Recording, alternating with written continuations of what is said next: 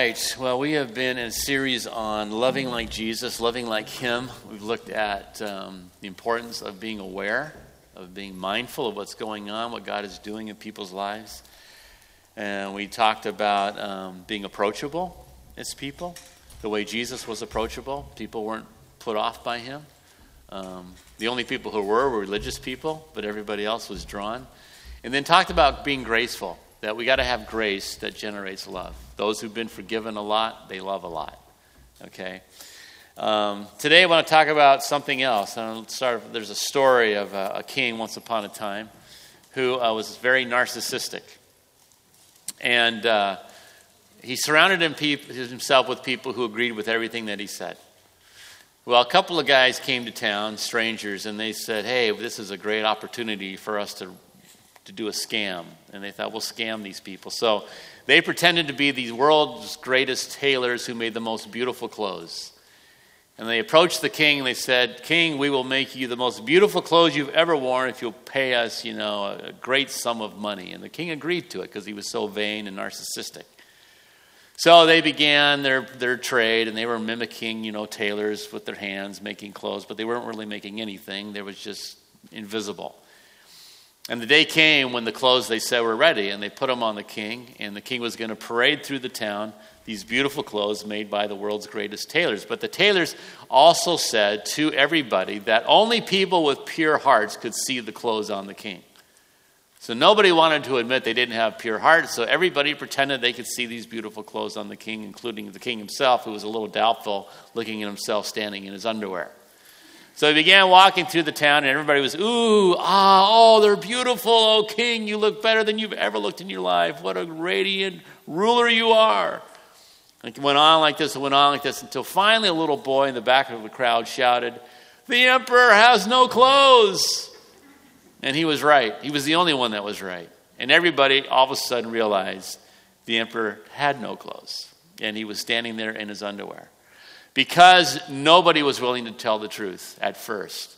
The king was humiliated. The townspeople reinforced their cowardice. And the two thieves ripped the government off of a lot of money. The only person who came out intact in the whole thing was a little boy who told the truth. You know, telling the truth is, is very important for a number of reasons. Um, love tells the truth. You know, I, have sometimes felt being in the church, people thought, well, you can't tell the truth because sometimes the truth hurts.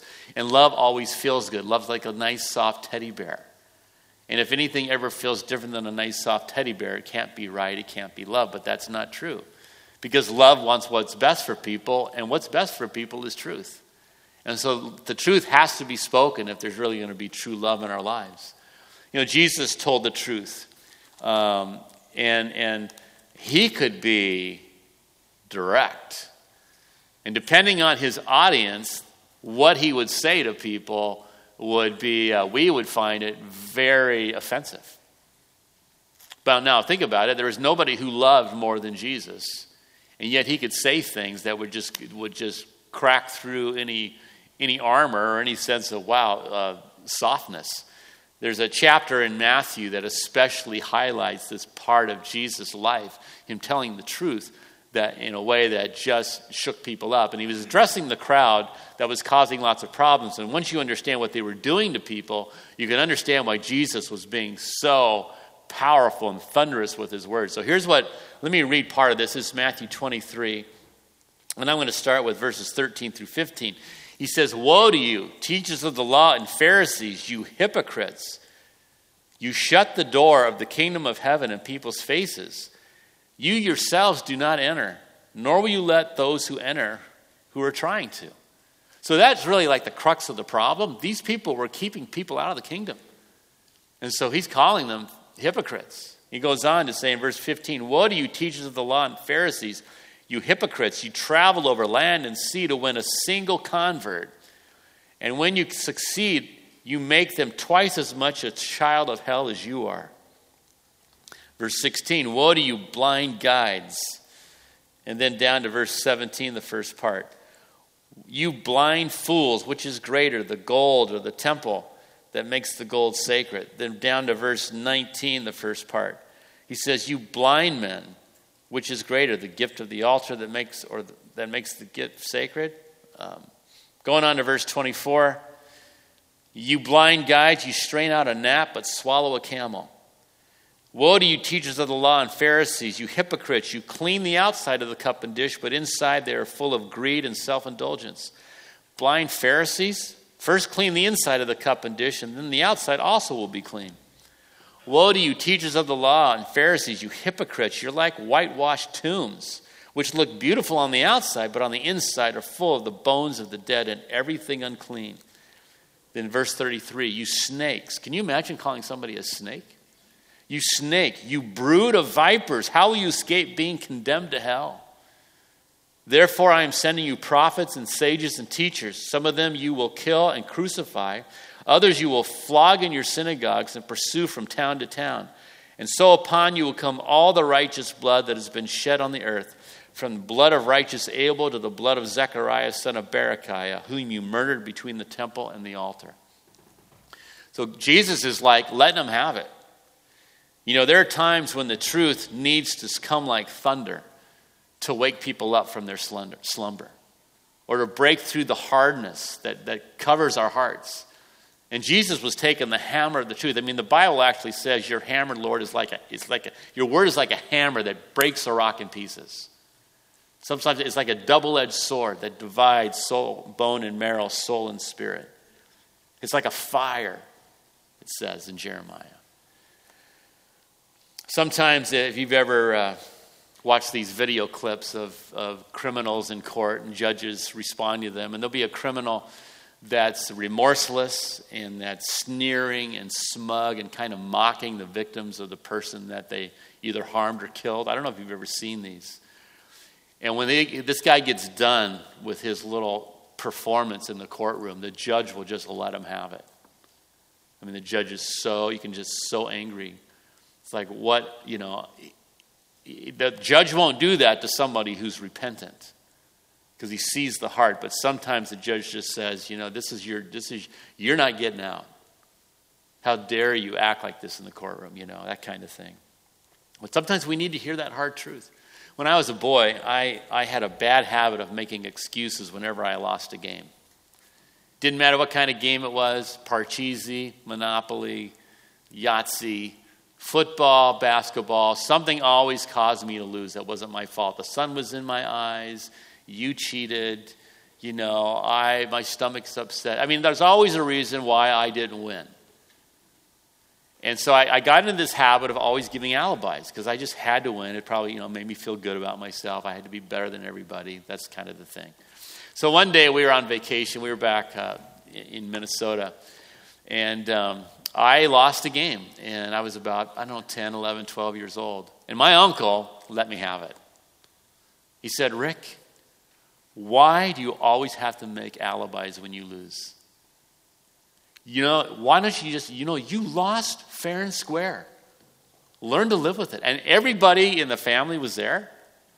So I was getting reamed publicly, and it hurt. I was like, man, I was embarrassed. I was like, oh, I got called out. I mean, this nobody ever said that to me before. And I was just silent. I had no comeback from my uncle. I didn't say anything. And I just went away, just kind of licking my wounds that day, but also thinking about what, what my uncle said. And he was absolutely right. I did make alibis, I did make excuses whenever I lost. And, and from then on, whenever I played games, I always thought about what my uncle said to me about doing that. And I slow, and it wasn't perfect, but that began to fade. I didn't make as many excuses as I used to because of that, the truth that came like a hammer that day. So why is it, you know, why is it that love requires truth? And we, and we got to be bold with this, you know, telling the truth boldly. Well, number one is that it saves people from destruction. You know, this is for, this is for people's good. It's not to hurt people, it's to help people. Paul uh, coached Timothy, his protege, a, a young pastor. He said, Timothy, watch your life. This is 1 Timothy 4.21. Watch your life and your doctrine closely. So, your teaching, watch them, teach the truth. Persevere in them, he says, because if you do, you'll save both yourself and your hearers. people's eternal well being depends on the truth of the gospel. We're dead in our sins. Jesus has come and paid the price for our sins, and when we put our faith in him, he rescues us and saves us. People's eternity depends on whether they're going to believe that or not. This truth is life and death. So if we really care about people, we're going to tell them that. So it's, it's to save people, it's not to hurt people. And then we also, uh, love demands the truth because it protects the body of Christ. Um, you know, our bodies need to be communicating truthfully with each other. The brain needs to communicate with the rest of the body, and then I've, I've heard our stomachs actually communicate with our brains. It's like it goes back and forth. You got to have those truth messages going. There, is an, there was a, an incident in the early church that I wish I could have been there for this one. Um, it, it would have been fireworks. You got the two big boys, the two top dog apostles in the church who have a conflict Peter and Paul. And there's a problem in the church. And if it does not get resolved, it's really going to create problems. And let me read this. This is Galatians 2, verse 11. Now, Cephas is the name for Peter, okay? So this is Paul talking, Galatians 2, verse 11. He says, When Cephas came to Antioch, I opposed him to his face because he stood condemned. And having been called out by my uncle, that's painful to get it publicly. Peter, the, the big apostle, is getting called out by Paul in front of everybody, being condemned for what he was doing. For before certain men came from James, he used to eat with the Gentiles, but when they arrived, he began to draw back and separate himself from the Gentiles because he was afraid of those who belonged to the circumcision group. The other Jews joined him in his hypocrisy. Why? Because Peter's a leader. And because Peter's a leader, he can influence people the right way or the wrong way. And right now, because of his hypocrisy, he's drawing leadership away from the right way. So that by their hypocrisy, even Barnabas was led astray. So here's Peter pulling the leadership of the church into false teaching and practice. When I saw what, that they were not acting in line with the truth, here's one guy against all this leadership. And he's kind of a Johnny come lately, Paul. You know, he, he wasn't an apostle before these guys. They were with Christ when Paul wasn't.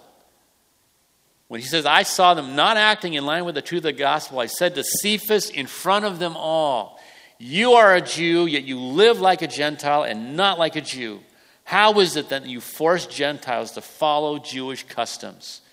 We who are Jews by birth and not sinful Gentiles know that a person is not justified by the works of the law, but by faith in Jesus Christ. So here's Paul. He's going, right now, we have a crisis in the church. There's going to be a crack in the foundation if somebody doesn't step up and speak the truth. And if this isn't fixed, people are going to be drawn away from Christ and they're going to fall into this. It's Jesus plus Jewish customs like circumcision and eating kosher and Sabbath observance. If you don't do these things plus have Jesus, you're not saved. He's going to bind people up, he's going to undermine the gospel truth. And so that took courage for Paul to stand up and do that. But the, but the well being of the church was at stake. He, was protecting the body of Christ by doing that. I mean, that was a, you, know, you can read that, that. That was a gutsy move. If you've ever been, you know, where it's like one against 10, who's speaking the truth? Who's going who's going to speak out? Wow, that's, that's like tense time. But Paul laid it on the line. So we've got to keep the body together. Here's another reason that we need to speak the truth boldly is to keep the body healthy. To keep the body healthy, Paul again he saw the big picture in Ephesians 4:25. Paul wrote, "Therefore each of you must put off falsehood and speak truthfully to your neighbor, for we are all members of one body." A physical body that doesn't send and receive accurate messages to the brain is a body that does not work. It's a quadriplegic. This truth thing is about keeping the body functioning. We cannot work well as a group unless we're sending truth messages to each other. So there's a lot writing on truth telling people's eternal well being, a unified church, and the church's ability to function effectively. So, why is speaking the truth so hard for a lot of people? What gets in the way of doing this? I, have got two, there's probably more than this, but let me throw out a couple. Number one, there's always the fear of rejection when you're the truth teller. People are going to go, uh, yeah, I don't want to hear that. Um, who do you think you are? You know, um, we want to be accepted. We want to be liked. We want to be included. And telling the truth puts those things at risk. It just seems easier to get along with the crowd or to hide who we really are and what we really think. You know, I, I found this. You know, there's two, two groups of people that I've noticed. I don't know if you've noticed this. Two groups of people that I've noticed who have the easiest time with telling the truth children, because they don't know any better. You know, they'll just spit it out. They're like the kid in the story of the emperor has no clothes. It, it was a kid, a child, which makes total sense. So children will tell it like it is, but the other one is old people. And you know what I think it is as I'm getting older? Eh, you just don't care as much.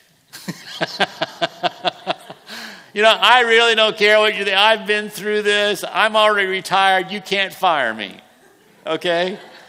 You can be, I mean, you, you check it out. Who are the two group? Children and old people. Better at telling the truth. There's a certain freedom as you grow older, isn't there? It's kind of nice, I think. Um, so, there's that fear of rejection. We, we got to learn how to deal with that. I'm going to talk about that in a second. How do you deal, as we need to be bold truth tellers because we love people, how do we deal with that fear of rejection to get to that point? Okay. The second thing I think is that there's a fear of telling the truth in, in a damaging way. Well, what if I say it and it creates collateral damage? Like I didn't say it the right way or I didn't say it at the right time. And, you know, it hurt people. And then I have to go back and I have to clean up the mess, and I don't have to clean up the mess, and so maybe I just won't do it at all. I mean, i my problem has been sometimes I haven't said the thing I needed to say until I got angry enough. And I let my anger push me to tell the truth, and then you say it in anger, and then you create another problem, a more mess, and then I have to, I have to go back and I have to fix that. And that's, that's a problem. And I feel like I've been in a, in a, you know an experimental lab in my marriage trying to figure out how do I do this the right way? How do I share this thing that I need to share uh, with Donna? So, there's that fear of rejection. There's that fear of, man, I could really blow things up if I say it, if I don't say it right. So those are legitimate, okay?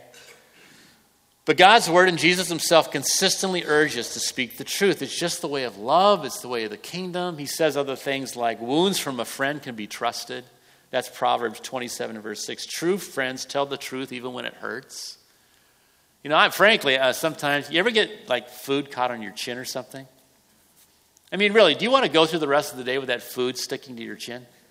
Aren't you glad when somebody goes like, you know, where, you know, let, please, like, thank you. I know that's hard to do that, but thank you because I'd be embarrassed if I walked through the next four hours with food stuck to my face. I realize that's not a good look, you know? We need, we need those people who just, hey, let me help you with this, or, you know, it's faithful are the wounds of a good friend. A friend will say, hey, I know, I don't want you to to be embarrassed or get hurt. So let me tell you this thing that you need to hear. Also, Jesus commanded, commended Nathaniel. Nathaniel was a, a an early disciple. And uh, he had a friend say, Hey, you got to come and meet Jesus of Nazareth. Man, he's amazing. The things that he's saying and doing. So Nathaniel comes and he meets Jesus. And Jesus says to Nathaniel in his greeting, before he knows Nathaniel, well, he knows him. He says, He truly is an Israelite in whom there is no deceit that Jesus saw in Nathanael a man with no deceit in his heart, and he commended him for it. And Nathanael knew. Nathanael knew he was that way, and he, that convinced him that, oh, I need to listen to Jesus. This, this guy knows me. But he was commended for it. That's a great quality to not be deceitful. Jesus would go on to say, Let your yes be yes and your no, no. Sometimes I've wondered, what does that mean? I believe it means this do not manipulate, manipulate each other with your sworn oaths. You know, they would say, people would swear an oath to God. You know, you know how when you're a kid, I promise, I promise to do it, cross my eye. Wait. Cross my heart, hope to die, stick a needle in my eye. Right? You're reinforcing your guarantee. I'm going to do this, and so you need to do what I'm promising. So, what's happening in that interaction when kids do that, and when people say, I'm going to swear to the Almighty that these words are true, is you're backing that other person into a corner. They don't have as much of a choice because now they have to believe you because now you've sworn to God. That's manipulation. And Jesus is saying, uh uh-uh, uh not in the kingdom. We don't manipulate each other. You have a right as an image bearer with a free will to make a choice about this. When you speak, speak directly to somebody. Say yes or no. We don't have to do all these jumping through hoops with our words. We should be enough of up, upstanding people with, with no deceit like Nathaniel that we can just say, This is who I am. Well, listen, I said, Yes, I'm going to be there. I'm going to be there.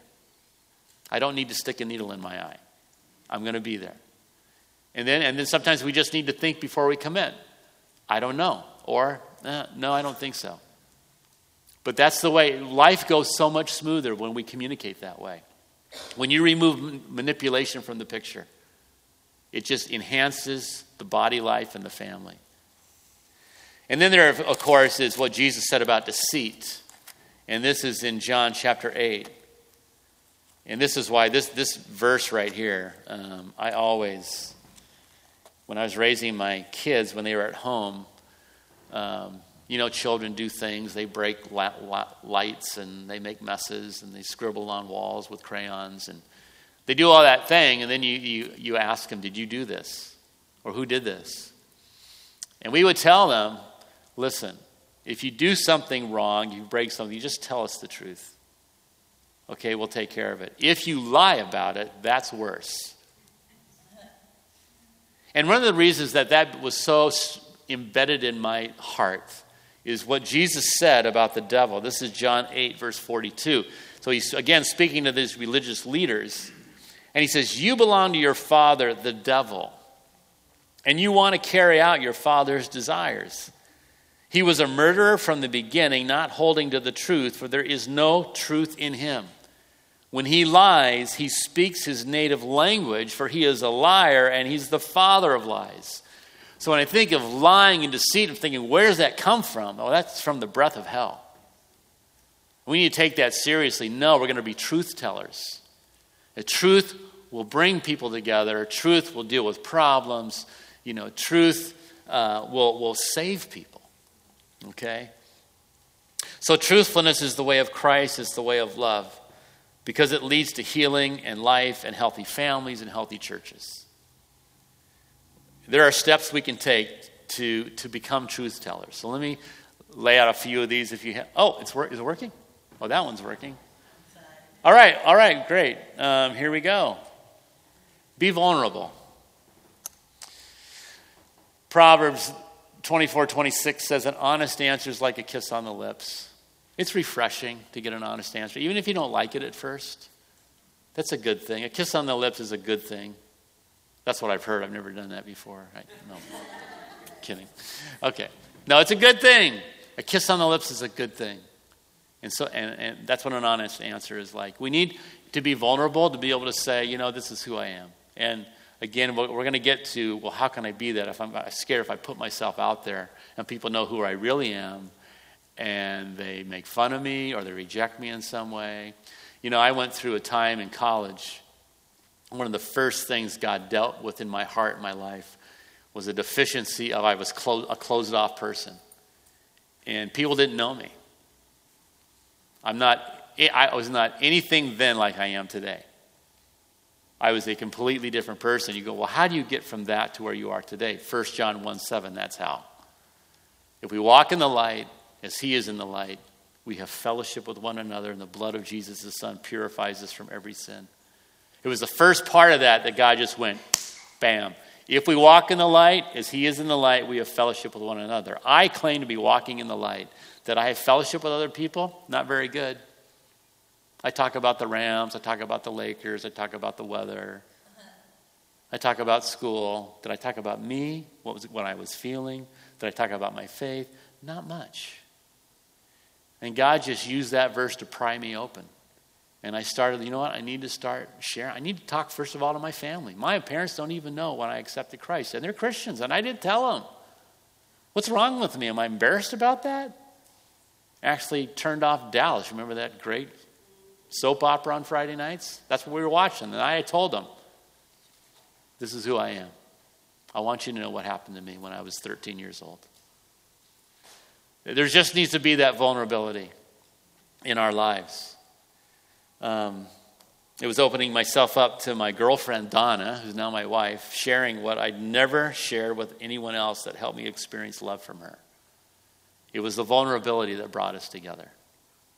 And it does it in other relationships once you're willing to take that risk.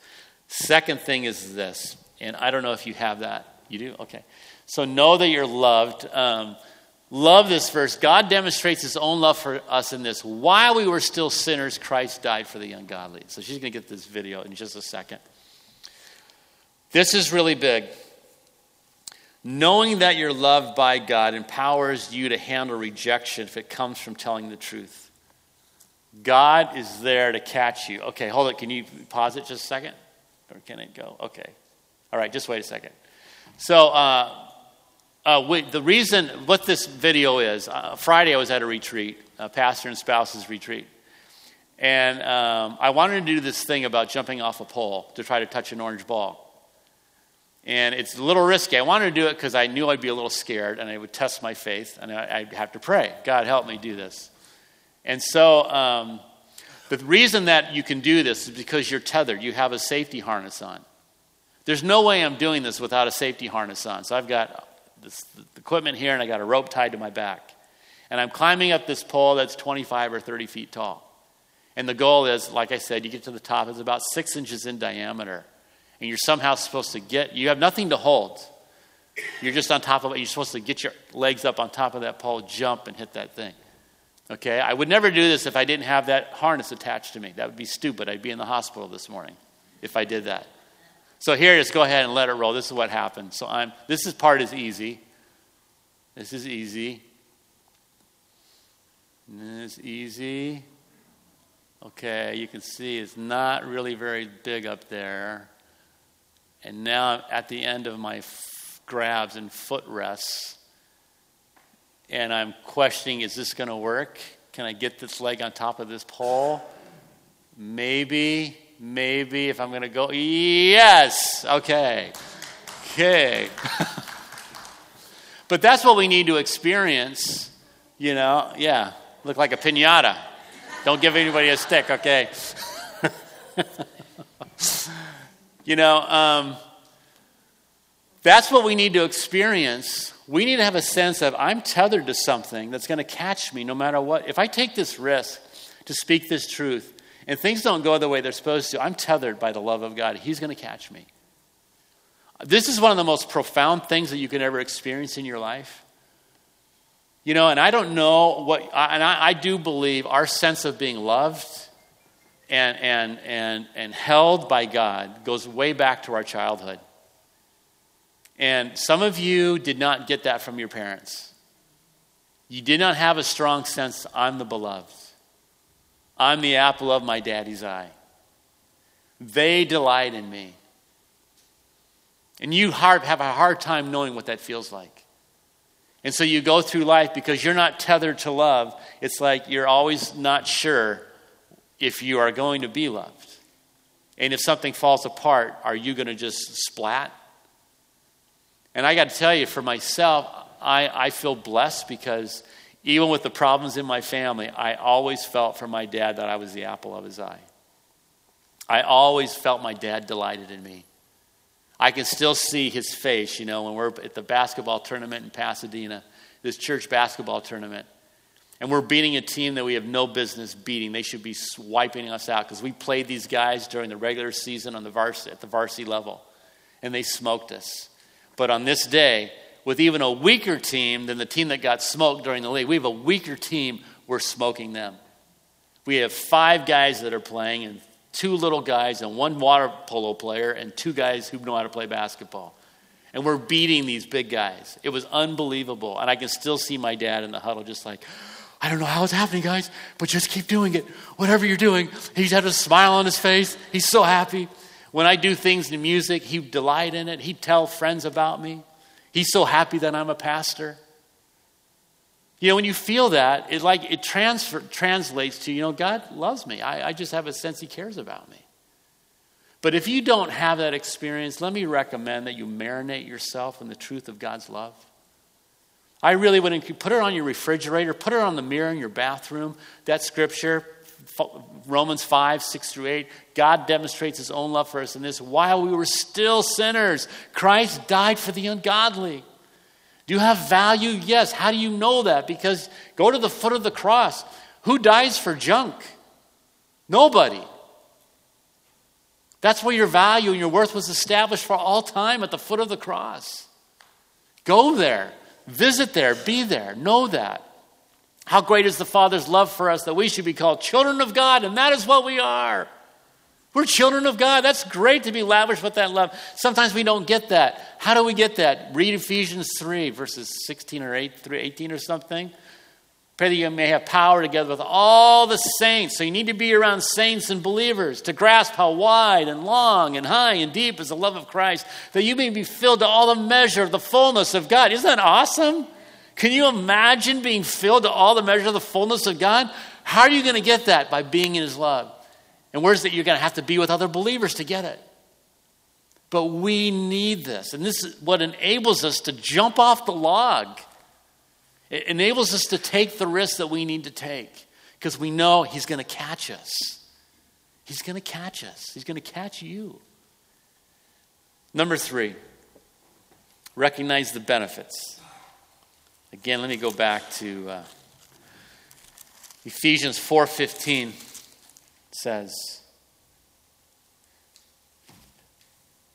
Instead, speaking the truth in love, we will grow to become, in every respect, the mature body of Him who is the head, that is Christ. So, by loving and speaking the truth in love, you and I become mature. We grow and to become the person, the kind of people we were meant to be. You know, it prevents problems on down the road. And you don't have to cover for yourself when you're telling the truth. You know what the problem is with telling lies? You got to tell another lie to cover the other lie. You just have to keep telling lies. When you tell the truth, you don't have to worry about that. You don't have to remember. You can just forget because you just live by the truth. It's so much easier on the soul. It really is. And the last thing that I would say about being a truth telling person is just practice. Okay? Just practice. Give yourself some space to fail. Um, this scripture, it talks. I love this scripture because it just says, you know what, add to everything. You don't have to have it all mastered. Make every effort to add your faith goodness and da da da da da, and to mutual affection, love. Just keep adding, keep adding. Make every effort. If you're not used to speaking the truth in love, it's going to take some time. Sometimes you're going to swing and miss. You know, that, that video that I showed of me jumping off that log, that was the second time I did it. The first time I did it, I didn't have the confidence. I didn't know how it felt. I didn't know how to get my foot on top of that log.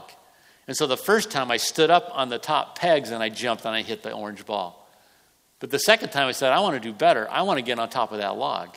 And now that I've been up there once, I know what it feels like, I know what it looks like, and I think I know how I can adjust my feet to get on top of it.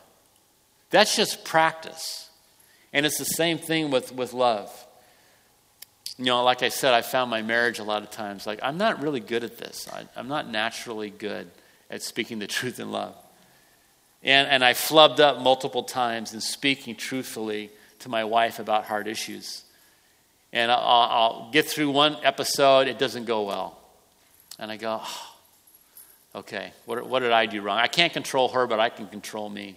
I can change me, I can't change my wife. So, what do I need to change? Okay, next time. As the next time comes, okay, remember, Rick, this time, don't be so accusing. Don't point the finger. Talk about how you feel. You know, change the way you approach her. And it's like, okay. And so I, you know, I work, I talk to myself, I'm going to get a little better. I think I'm getting a little better. I, you know, I'd be very discouraged if God said, Rick, you're supposed to get it the first time. What's wrong with you? And slap me upside the head. What is wrong with you? What if God treated us like that? But what if we have a heart just say, Lord, I want to do this right. I'm not very good at it. Could you just help me? And then you get better. And you know what's so exciting when you get better? I was really excited. I was just, I, I just was so thrilled that I jumped off that log. I got my foot on the top of the log. When I did that, I was like, I did it. I did it. I couldn't do it the first time, but I did it the second time. You know, and when you when you get better in these things about graciously speaking truth into people's lives into situations, it's like, yes, I'm growing up. God is going to do something good in my family because when you bring His truth into family situations and into churches and into your business where you work, you're really helping that agency, that group, to get better and stronger. You know, just like Paul did. Think if he hadn't done that for the church, where the church would have been. But one man stood up and said, No, uh, something needs to be done. And he did it. And he helped protect the early church. So I want to pray. I want just bow your heads. We're all at different places in this. Maybe some of you are really good at this, and I praise God for you and I want to encourage you to keep going. But uh, I want to think uh, if you're uh, have a hard time with being vulnerable and opening up your heart and telling people your truth, what's going on inside of you. And I, I want I want to just pray for you. I want to encourage you to pray for yourself that you're loved, that God's going to catch you, that it's good to be vulnerable because it's going to open you up to a greater sense of love. That your weakness is going to help somebody else with their weakness, to be honest. And together, you're just going to make each other better. You invite God into that place to fix that place. And if you do not feel that you're loved today, you're not tethered to a rope, like, there's nothing going to catch you if you step out and do something that God wants you to do. You're just going to splat on the ground. Father God, I pray that you come to those people and help them to experience the full dimension of your love for them. That they would know no matter what you're calling them to do, you are going to catch them. And they are not going to fall. Lord, help them to know that they're the apple of your eye, that you sing over them, that you, you love them, that you created them to be different than anybody else who's ever been created.